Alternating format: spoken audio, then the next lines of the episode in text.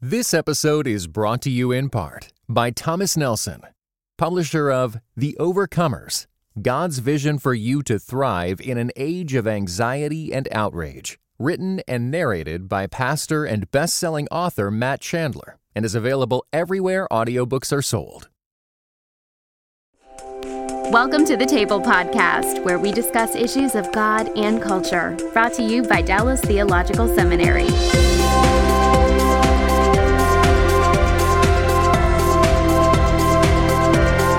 Welcome to the table. We discuss issues of God and culture. I'm Darrell Bock, Executive Director for Cultural Engagement at the Hendricks Center at Dallas Theological Seminary, and I have an array of experts around me to discuss the topic for the day, which is women in the Old Testament. And we plan to take a look at some of the um, issues tied to the role of women uh, in Scripture and, and focus on the Old Testament to do that. So I have Brian Webster, who teaches here in Old Testament. Sandy Glahn, who just teaches everywhere, right? Media I mean, arts. media arts, but she that's her official assignment. But she she is a Jill of all trades. Can I can I, I say get borrowed a time. Okay, some, all right. departments. Yeah. And then Dorian Coover-Cox, who also teaches in Old Testament. So we've got two Old Testament experts who who can talk to us in English or in Hebrew. Okay, mm-hmm. with a touch of Aramaic and who knows what else. And then Sandy and I are just regular folks. Yeah. I mean, yeah. So, and Sandy has just written a book with the absolutely neutral title of Vindicating Vixens. There you go. Yeah, I, am the general editor, so I'm going to blame it on 16 authors. Okay, so you're the so you it's a collection of essays. yes. Okay, all right. And you did you go through and highlight uh, like uh, different characters in Scripture and that kind of theme, we, or was it themes, or was it a mix? We were looking at women who were wrongly vilified, marginalized, or sexualized. Mm-hmm. Um, we went through the women in Jesus' genealogy. And then we went back and did a whole survey of Old and New Testament. Oh, okay. Well, that's cool. And I think there's a chapel up that you all did at one point there to kind of summarize. Mm-hmm. So if people go to voice.dts.edu, you can you can find that and it probably has the same non-provocative title. Right, it does. So, okay, yeah. that's what I thought. So, very good. So let's let's talk about this. Um, uh, Dorian, I'm going to start with you. You you said yesterday you were in class teaching on this, and you were introducing uh, a theme that you think is is tied to the role of women in the Old Testament, and, and just share with us what you were sharing with the class. Well, I um, offered to them as a prime hermeneutical principle Mm. that okay. uh, God is good. Mm-hmm. In fact, um, we began by looking at Psalm 118, verse one Mm-hmm. Hodula Adonai Kitov, Ki Leolam Chasto. Oh, that's so clear to me. I can hardly exactly. stand it. Exactly. and it's a phrase that's repeated a number of times, Uh-huh. and and um, it translates as It translates as give thanks to the Lord because he's good. His loyal love endures forever. And and the psalmist calls on various groups of people to um, reply to an antiphonally about this. And you, as you begin to realize, oh, look, throughout from start to finish, uh, the writers of Scripture, the people in the books of the Bible, the, that the characters that they're talking about, they are convinced of the goodness of God and talk about it in many ways. Um, and it, I've begun to think that it, uh, as bad as it is, when we fail to, tr- when I let me say it in a better way, if we trust people who are untrustworthy. Mm-hmm. That's really bad. Mm-hmm. Like, there's all kinds of bad things that happen when you trust a person who doesn't deserve to be trusted. But I begun to think that we may be in as much trouble when we fail to trust people who are trustworthy. Mm-hmm. If we fail to trust a God who is trustworthy, we're the losers.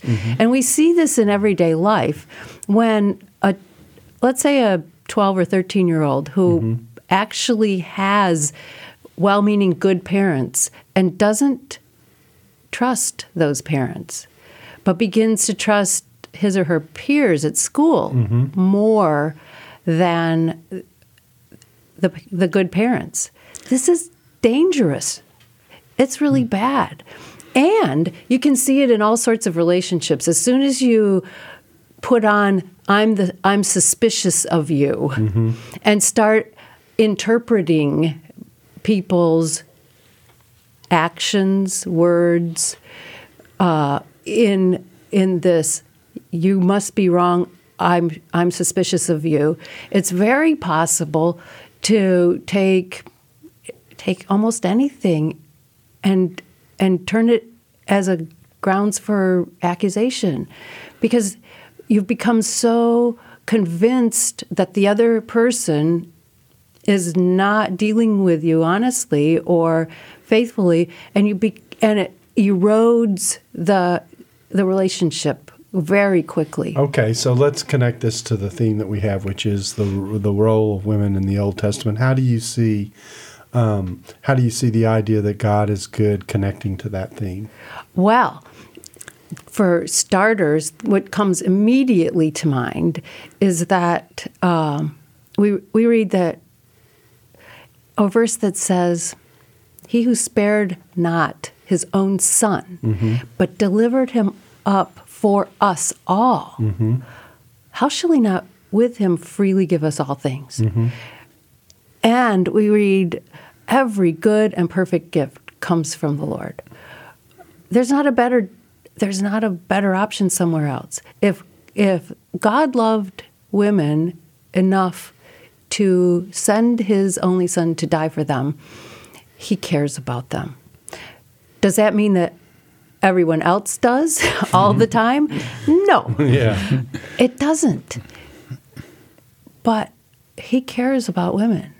And I have found over the years when I'm reading a, a section of scripture that on the surface of it might seem to present God in a negative light, it seems like I'm not sure this reflects well on God. I found what pays is to sit and look at it some more. I see this at home sometimes. You know, I walk in the house. Well, why did Chuck leave his stuff there? You know, Chuck's your husband. Chuck is my husband. Okay, okay. Yeah, Chuck is my husband. Okay. And so, oh, how come? How come he left the truck in the driveway? I have groceries to unload. how inconsiderate! Mm-hmm. If I ever think that about him, I quickly learn. If I'm, if I watch, I quickly learn he wasn't being inconsiderate. I misinterpreted what he did Mm-hmm. because it's not his nature to be inconsiderate toward me. Mm-hmm. It's not, uh, he doesn't have a track record of that. Mm-hmm. and so it says something about me. And if I let that, it could grow and grow and grow until he's never going to do anything right Mm-hmm. because I've become the person who's suspicious of him. So, um, so in that, Christ died for women, and all of the people, ooh, all the people in the in the Old Testament were looking forward to what God was going to do for them. And the people in the New Testament are looking back and seeing all that God is doing for them and moving forward and getting to know Him better. I have I've just decided, well, if it if it looks like there's a spot where it might seem like God is not concerned about women, I need to examine it a bit longer. Hmm. Find more out, find out more about the culture. Find out the trajectory of this material. Mm-hmm. Let me look at this longer. Mm-hmm. Interesting. Now, Brian, you you teach Hebrew and Old Testament here as well. As you think about the role of women in the Old Testament, um, what do what do you what do you see, and what do you think people should be conscious of as they as as we think in general about this theme? Well, I mean, when we think generally about women in the Old Testament, we mm-hmm. have to acknowledge that the Old Testament is mostly about the nation of Israel as represented by the king and their covenant fidelity or lack thereof. So mm-hmm. there's all sorts of things about daily life, including what is the role of women in mm-hmm. society that just doesn't get a lot of page time. Okay. Um, so we don't want to ask the text to do something that it's not Intended to trying do. to do. Exactly. Right. Yeah. Um, can I go to Proverbs 31 now? Uh, you can you can go to Proverbs thirty one whenever you want. Okay, so Um, Proverbs 31 is a you know a famous chapter for looking at the role of women, and I feel pretty confident that's been mistranslated in any English translation that you've ever read, and I think it matters. Okay. Well, let, me- let me So- before you before you Intriguing. dive before before we I've got I've got people. so I'm going to leave them hanging. All right.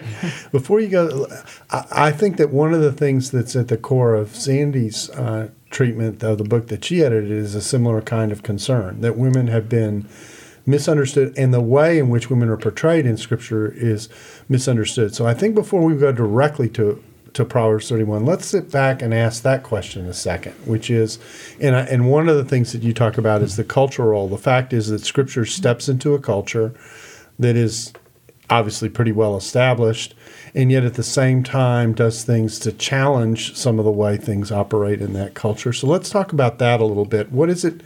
What is it? What is it that Scripture assumes? Because that's the way the world is, and how does Scripture help us address that? And then we can eventually turn our attention to how Proverbs thirty-one steps into that space.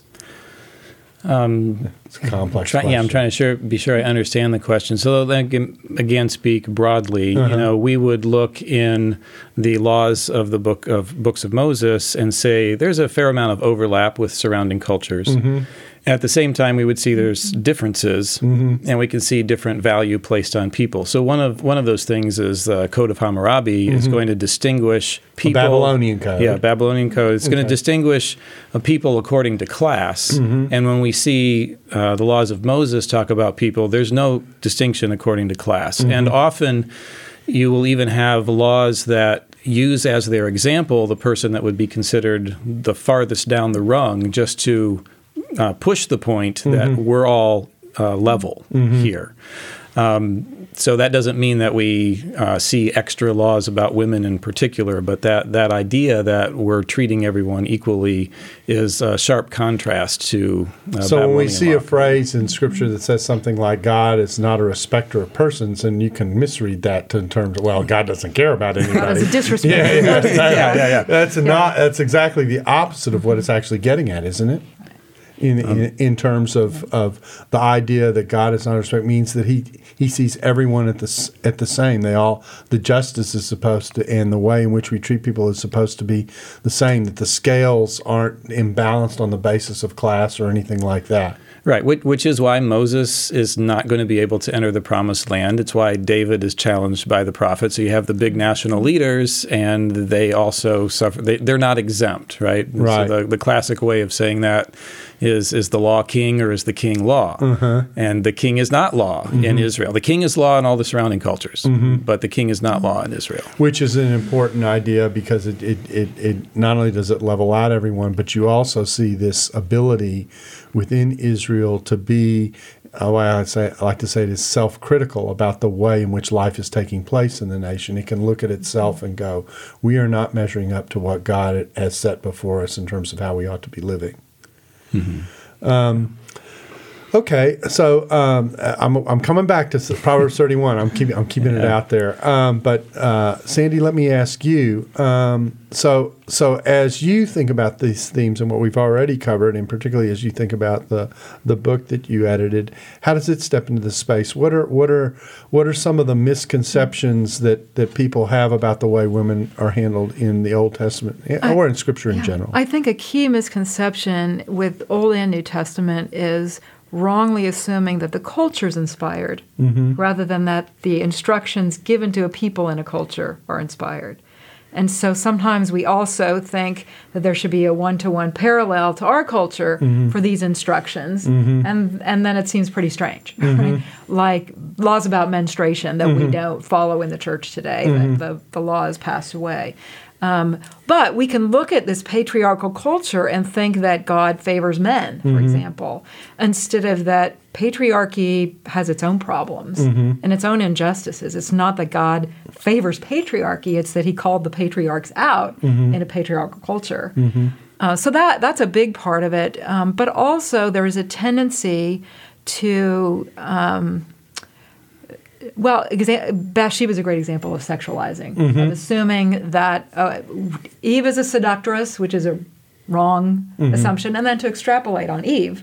Therefore, women are seductresses. Therefore, misreading some of those stories in terms of Tamar, in terms of Bathsheba. So, and, and, and this is actually an important theme. Uh, even though there are certain texts that talk about certain kind of women being seductresses, Right. that doesn't allow us to make the generalization That that, women every woman Correct. should be viewed through Correct. that lens. Right. And and so so you run up against um, really reading scripture with a kind of sensitivity that is aware of of those kinds of distinctions, of those kinds of nuances. Um, uh, I'm going to come back to the Bathsheba um, mention uh, reference because I think that I have heard and you have heard. I know we've talked about this messages in which uh, in which she is given a level of blame and responsibility for what's going on that you think doesn't Wrongly entirely so, yeah. reflects, uh, reflect the text. So so we'll come back. So we so we're just we're just laying the table here for the passages that we want to talk about. So you've got Proverbs 31. We've got Bathsheba from you. Dorian, do you have any example you want to put forward as something that we want to talk about down the road? I can let you think about that for a while. I'll think about that for a while. Okay.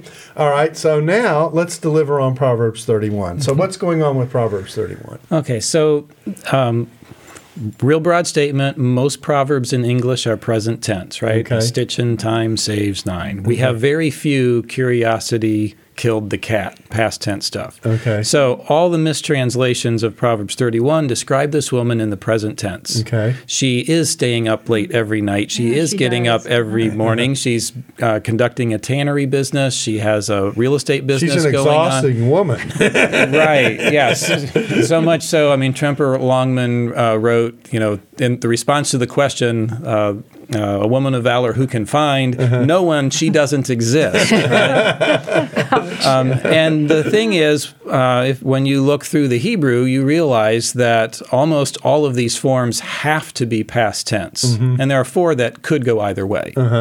And when you go back through and you translate and you read it all past tense, and then you arrive at the end of the chapter where mm-hmm. her grown children mm-hmm. have risen up and blessed her, you realize this is not her day planner. Uh-huh. This is a retrospective on a woman's life. It's a lifetime achievement award. Okay. It's dad talking to the sons.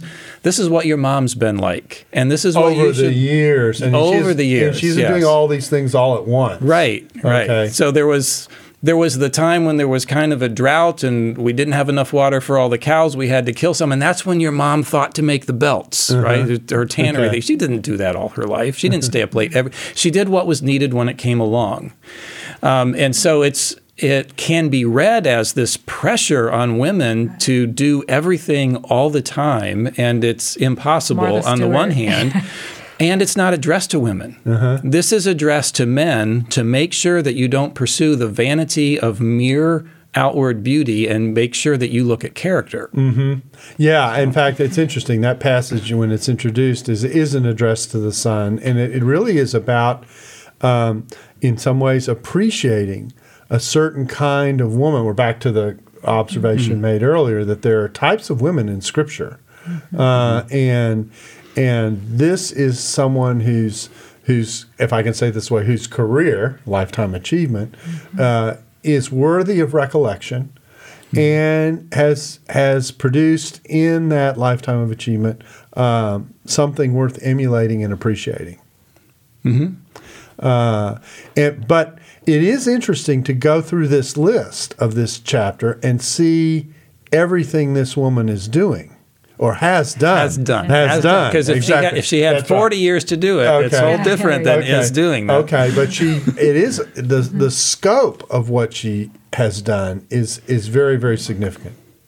It, it is, but I, I don't think we should view it as a template for what everyone should do. I uh-huh. mean, this is these are examples, you know. Mm-hmm. So when we look, son, when we look at your mom and her good qualities, we can look back and she's done all sorts of things. Mm-hmm. Doesn't matter whether any particular woman did each of the things on those lists. Well, in other words, rather than thinking about I need to check all seventeen of these boxes, I got to make them. I got to get spices. I got to buy real estate. you know that that that no the, the, the as you said earlier the point is as there was need she was wise enough and sensitive enough to mm-hmm. step in and do and supply what was necessary in order to meet that need And nobody stopped her from doing all of those those things. Right, yeah. Yeah. She's out, yeah, she's out there engaged in the Yeah. marketplace. She's making decisions about the home. Economics, She's considered trustworthy, and uh, and so her children praise her. And and uh, I also think it's important in terms of the translation. A woman who fears the Lord makes herself praiseworthy. Right now, if her if her dud of a husband isn't smart enough to praise her, she's still praiseworthy. Right, whether or not she receives the praise. Right. And of course, this goes back to the idea. Uh, there are several ideas here. I mean, God is good. God knows. Um, she, uh, uh, her, her, her honor and her worth come from being faithful before God, uh, and that that that isn't to let men off the hook by any means. In fact, the whole point of the proverb is to say you should really appreciate what this represents. Yeah. And are there any qualities in here that we wouldn't hope men would have? Yeah, exactly. uh, oh, come on, don't go there. Now we got to apply it all over again. Uh, so, uh, yeah, so it, it's a it's a significant text, and and uh, and so if you read it that way. Um, uh, uh, summarizes for us uh, kind of what that represents, what the message should look like coming out of this text. Um, let me come at that sideways a little bit, if you don't mind. I had had a conversation with a rabbi, um, Reform rabbi, so this is a female rabbi, and because I'd presented a paper on this at a Jewish conference, and she said, "You know, you, you understand in Judaism, every Sabbath we have the blessing, and we read Proverbs 31." Mm-hmm.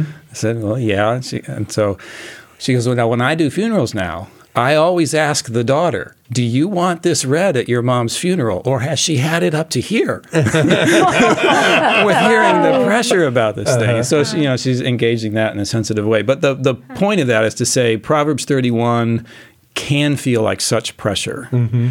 And instead it needs to be viewed as this is a pointer. It's it's aiming me in the right direction. It is an ideal, right? I mean, But it's aiming me in the right direction.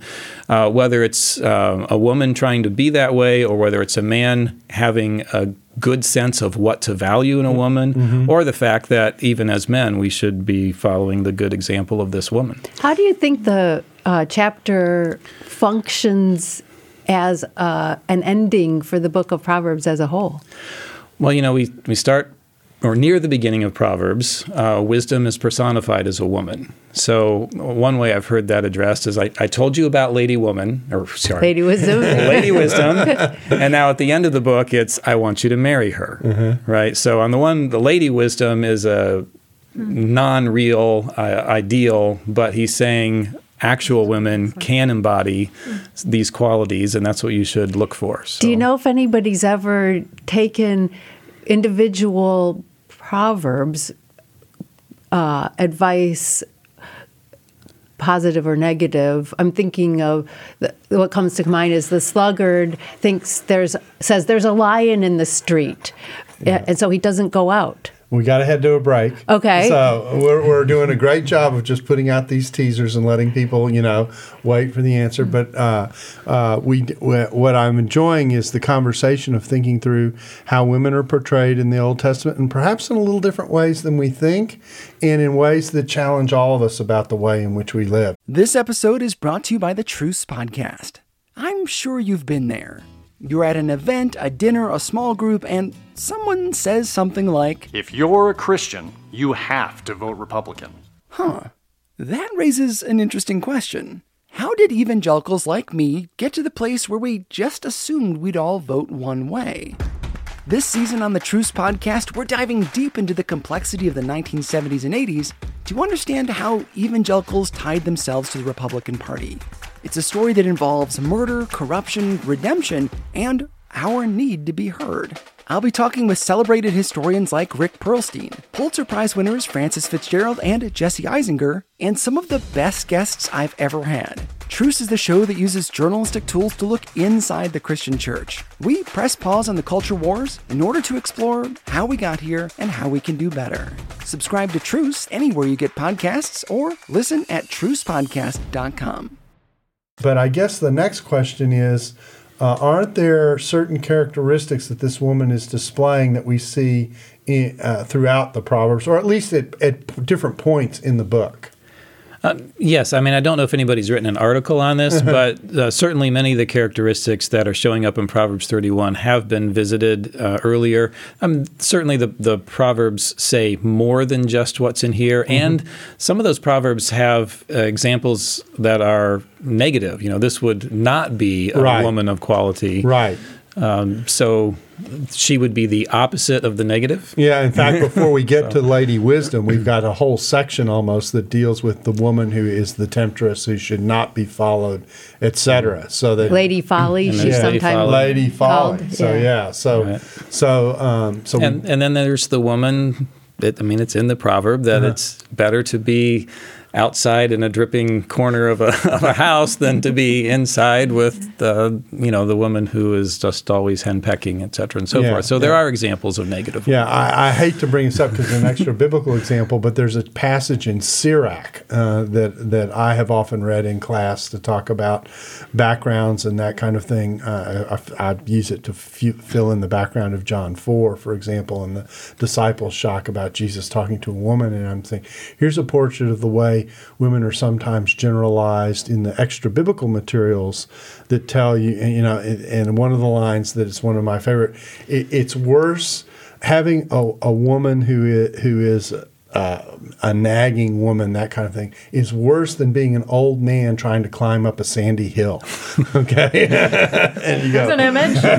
that's right. Works, yeah, exactly. works. So, so, um, so I mean, so there we do have this thing going on culturally around the role of men and women that that we're constantly uh, playing with up against the scripture. Well, let's. We've got some other examples that we want to talk about and take the time to talk about. So I'm going to start with Bathsheba. Okay. So, Sandy, uh, let's talk about the way in which um, we sometimes hear this passage preached. And talk about how perhaps it ought to be handled. So Matt, Bathsheba is a Me Too story, Okay. um, but it's often treated as an affair Mm-hmm. where you have two consensual adults, and even it's sometimes treated like she is going to the palace and setting out to seduce David. Mm-hmm. And if you just use some principles of biblical interpretation, the Mm-hmm. basic ones like some word studies, like David sent for her, he sent men for her.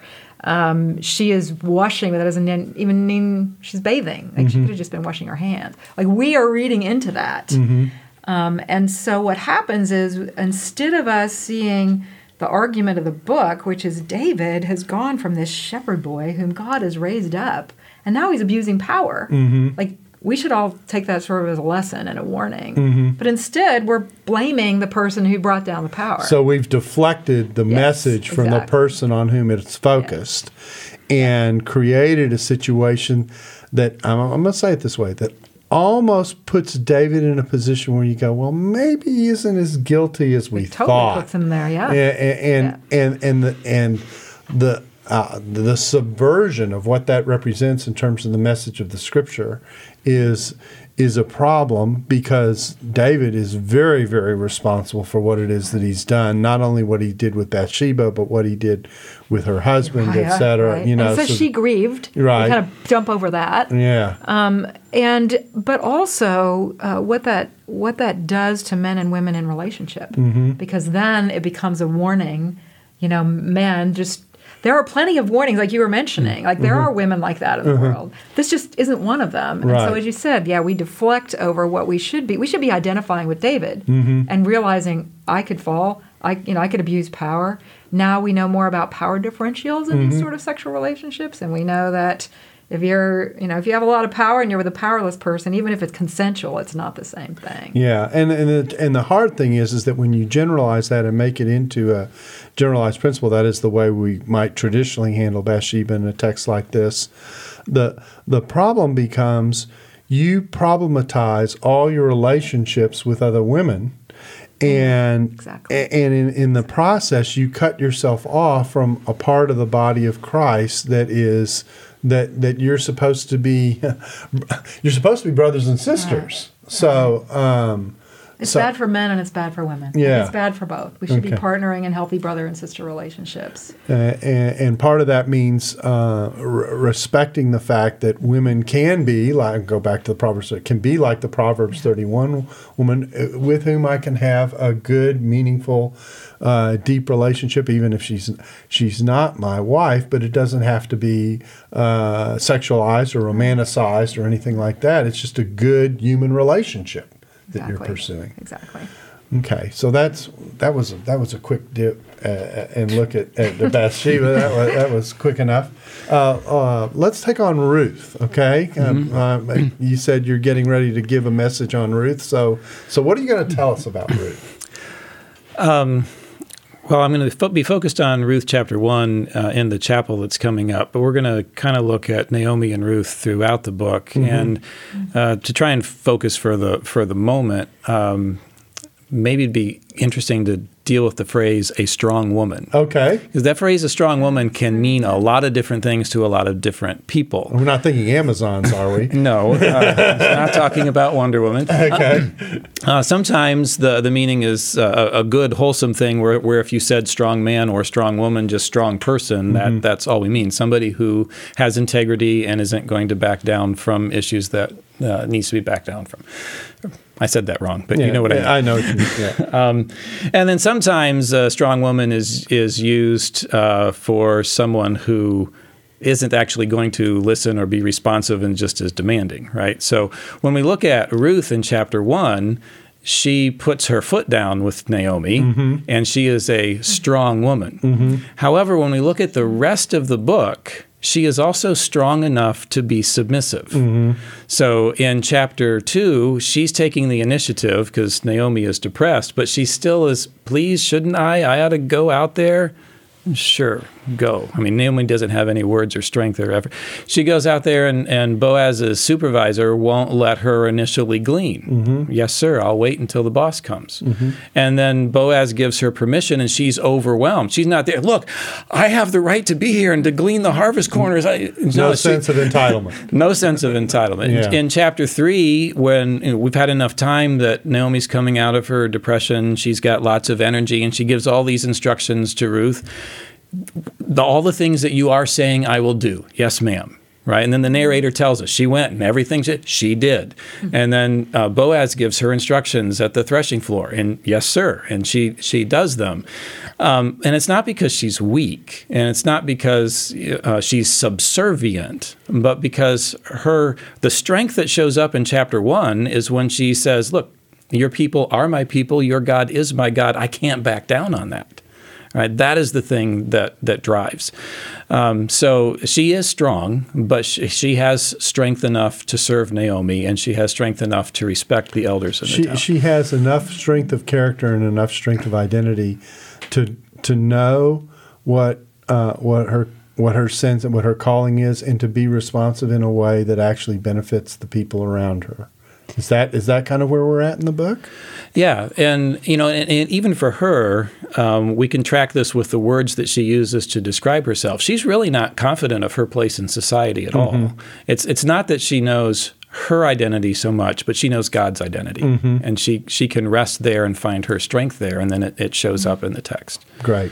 And Boaz acts as the character reference for her on on two occasions, and mm-hmm. then the then the neighbor ladies do as well. You know, as they they tell they tell uh, Naomi, look, your daughter-in-law who loves you is better than ten sons.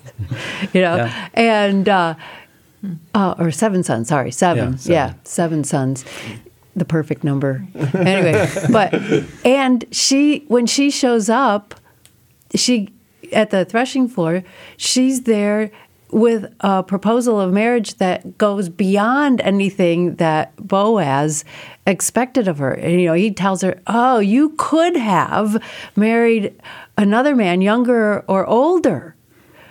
Uh, you, you could have had your choice, but you're doing. He could see that she he she was doing what she was doing as a means of benefiting Naomi, which which is going beyond what's required. So they both do. Both Ruth and Boaz go beyond what is expected in the society for in terms of kindness and and and uh, and loyalty to family and so on. It seems to me.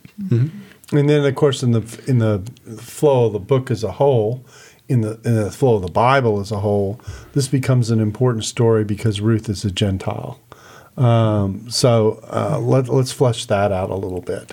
Uh, what's what's going on at that level, and how does the Scripture play with that theme? Okay, so try and do the Reader's Digest version. Okay. Uh, take Boaz as supervisor because he doesn't let her initially uh, go out and glean. And, you know, there's kind of a political correctness response to that that would say, oh, he's just against foreigners. But I don't, I don't think so. Um, uh, Torah is a lot more has a lot more information on how you handle foreigners in Israel. So there's lots of different kinds of foreigners. Uh, one of those is a ger, and uh, we need we don't have time to Yeah. work through all of Torah. That's a whole that nother podcast. whole nother podcast. yeah. Um, but but the synopsis of that is that particular kind of foreigner in Israel is fully protected by and fully obligated to all of the law of Moses. They are an adherent to the covenant, and that's because see when Boaz explains why she can do this, right? It's it's the thrust of the pericope. Yeah. Uh, It's because she has taken refuge under the wings of Yahweh. It's all about covenant loyalty. Um, uh, so And that goes back to her statement about you know my God, your yeah, God, my, yeah, your God is my, My God. God, yeah. The, the point is always covenant loyalty. Um, but for Boaz's supervisor, how's how's he going to be looking at her? Is, do, do I view her mostly as a widow for these laws? Do I view her mostly as a, a? Because Mm-hmm. she hasn't been here very long. When do ger get full access to the assembly? Mm-hmm. Third or fourth generation. It takes time to verify loyalty to the covenant. It's just not you walk across the border and you get our stuff. Mm-hmm. Um, and for Moabites, it's tenth generation. Because the uh, under with Balaam's de- deception, he pulled the loyalty of the Israelites going through Moab away from the covenant, and so there's a bigger delay for when Moabites get in. So when this Moabite girl comes along, it's just put in our face over and over again. This is the Moabite who came back with, but the narrator says it too. Mm-hmm. Ruth the Moabite. It's like we already know that. Why is the narrator saying that? That's usually divine perspective. So you're supposed to hear Moabite. I mean, Well, it's- yeah. you're supposed to hear question mark, Yeah, but yeah. but since the narrator says it too, we're not supposed to condemn Boaz's supervisor. It's just we have a complex Torah legal question here, Mm-hmm. and Boaz just blows by it and says, "Family, Mm-hmm. Yahweh worshiper, family, I'm helping." Mm-hmm. So, Wow. Interesting. yeah. So, and and of course, Scripture, you know, she shows up in the genealogy of uh, of Jesus down the road. So she this becomes a model for the way in which uh, the way in which someone who was originally on the outside has got in, has become incorporated within the people of God, in part because of who their character is and what their response is, and, and, and in part to show that God is is, is no respecter of persons. I mean, he is open to anyone who is willing to be responsive to him and offers uh, great access through that through that means. Yeah, you know, sometimes we forget that it was a mixed company that came out of Egypt Mm-hmm. and that there are non Israelites at the making of the covenant. Mm-hmm. Interesting. Yeah. Interesting. So the Ger, the Ger are covenant keepers. They, they are naturalized citizens. Uh-huh. Interesting. Well, I mean, there's like I said, there's a whole other topic wrapped up in that, and we've talked about that, so that'll be fun. Uh, um, okay, so let's turn our attention to. Uh, uh, whoa, wait, wait, I- I'm going to turn our attention to to Numbers five. Huldah is waiting. Okay. All right. So, what what do you want to tell us about Numbers five? Well, be, occasionally people look at Numbers 5 and they think, isn't God being unfair to women here? Okay. So, overview for us what Numbers five is about, in case someone has no clue.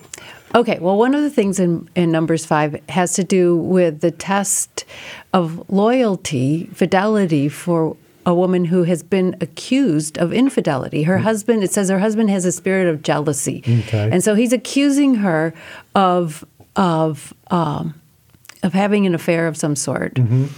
And the law provided for, uh, for a means of determining what had happened. And that involved uh, going to the um, central sanctuary, talking to the priest and having a test that involved, of all things, drinking water with, that had scrapings from the floor and waiting to see if um, it had an ill effect on her. And so people look at that. Well, where's the test of jealousy for men and whatnot? Mm. Okay, so I, I, the passage always kind of bothered me in a way, but I didn't pay much attention to it until a student talked to me about it, mm-hmm. who, who was in a class where the professor was was apologizing for this passage hmm. and this test of fidelity and so on, and and she was looking at it and saying, "This is great. This is such a good law." she was so uh, worked up about it. She wrote him an e- a long email that night, and and then she's telling me about it, saying, "Oh, well, tell me more." Okay. Why do you think this is such a great passage? And she says, Well, for one thing, it gives women access to the authorities. He can't just willy nilly kill her because she w- because he thinks she was unfaithful to him. Oh, tell me more. Well, this young woman had grown up in a society in which there were times when she, as a teenager, went to school and looked around and said, and could and could ask, "Where is so and so?" And so and so was dead. Hmm. Her friend was gone, simply because she had been accused of something. Not whether or not she did it was not the issue. She had been accused And that was enough. and that was enough. And and the the student I was talking to said, we all knew that that there would be no repercussions or very small if anybody even investigated hmm. this girl's death. So she looked at this as a law that protected women. And then I began to look at it thinking along those lines, and I thought, oh, yeah, look at all the false accusations that this would put a stop to. Because if any woman was righteous and hadn't had an affair and her husband accuses her of something, she could say, okay, put up or shut up, we're going to the priest. Hmm. He and he's not going to men would not make they, there would be no incentive for them to make um, false accusations simply to get rid of a wife they didn't want because there were there was recourse for her There was protection. there was protection. Furthermore, I'm looking at this and thinking, okay, oh, water with a little bit of dust from the floor is not going to kill anyone. I watch again. My husband occasionally pick up something from the floor and eat it just to spite me, you know. Just, just oh, you can't do that. What do you mean I can't do that? Of course I can do that. and uh, or you know, you know, they'll think, oh, you can't drink out of the milk bottle. Well, he doesn't anymore. But it's, you know, women have all these rules. We're finding out far too We're gonna much have to about fix each other. that. yeah, yeah, yeah. so, so okay, I'm thinking she's not gonna. Nobody's gonna die from a little bit of dust to, off the the floor. If she dies, if she has ill effect from this, it's because God intervened directly to judge in this situation. Hmm. There would be a righteous outcome to this test. Hmm. Huh. It, it implies that God is concerned and he's going to be involved in any test of this sort. So, okay, this is a better chapter, a better law than we thought. Interesting. Uh, in view of the culture and in view of options that were available to people at the time and the assumptions that they were making, they they're they're not living in the 21st century. They don't have the same setup that we do uh, for many many things. And this, I think this, I think about this too in terms of of cultures around the world. And Don Richardson years and years ago wrote uh, about the uh, a, a culture in Irian Jaya that he went to as a missionary, Child. the Peace Child, Yeah. and that was eye opening, partly because he, he describes the situation there, a, a religion that had no place for women at all. So there, there wasn't even any hope for women offered in, in the pagan religion that was there. Nothing. And the suicide rate among women was enormous. But here's, here's God bringing Israel out of Egypt and including everybody in worship and in access to teaching and to yeah, in, instruction and and justice. Fascinating. Well, we've got one more example left. Huldah. Huldah. Uh, we got a little more than two minutes, so go for it. So Huldah is a prophet, and it's been an awfully long time since anybody's heard the word. And Josiah becomes king when he's like six, and they're cleaning out the temple, and they find this scroll, mm-hmm. and they read it and go. Holy cow, we're in trouble. um, and, you know, the, the king sa- basically says, send for Huldah. Mm-hmm. And there are plenty of other people he could have sent for, but she's the prophet that gets called in, and she basically, thus they saith the Lord. And and she's not the only woman prophet. You've got, in fact, in every dispensation where there is a male prophet, mm-hmm. there's at least one woman mm-hmm. prophet. There are more male prophets, but they're they're always a sampling. Deborah's an, another example where she she's a prophet, but she's also um, she's a judge, but she's also a prophet, and only Samuel has that same um, status. And so, anyway, Huldah is often just completely left out of our discussions of women in the Bible. Um, so I felt like we needed to at least, you know, acknowledge her presence. So, so there's a Hall of Fame here, and we're making There's a. Hall of Fame. We wanna make sure Huldah she's in included. it in the Ring of Honor. Okay, great. Well, this has been this has been fun uh, to, and I- and I think that what we see um, is the way in which uh, God has. Um, interacted with, elevated, in some cases utilized women, uh, gifted them, in, in many cases protected them, presented them as examples uh, for who uh, who we can all uh, reflect on and emulate. And we've uh, we've even had laws that show that there, there is uh, protection in the way things are said. We've taken a look at Proverbs 31 that says, "Here's an example woman." We had the model of wisdom here, and lo and behold, in chapter 31, here's someone whose life reflects this direction. We've got We've got Huldah. We've even we've uh, we've tried to uh, reestablish Bathsheba's credibility. Um, So it's a variety of pictures, and what we see is is God uh, is good, and God is uh, is someone who's very aware of of all of our roles. Ruth becomes an example of someone who, on the one hand, can be strong and stand for what she represents on the one hand, and yet on the other hand, when it's called upon for her to be responsive to others, she's also capable and secure enough to be able to do that.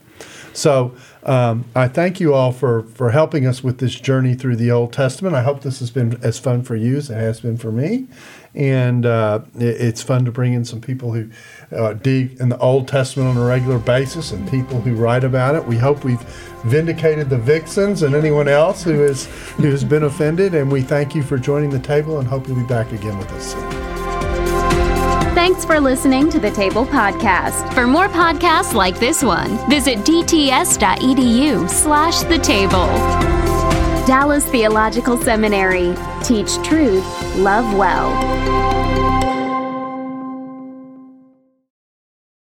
This episode was brought to you in part by the Areopagus Podcast, two clergy of different traditions, Father Andrew Stephen Damick and Michael Landsman, discuss encounters of historic Christianity with other religious traditions. How do we engage with those who believe differently? Listen wherever you get your podcasts.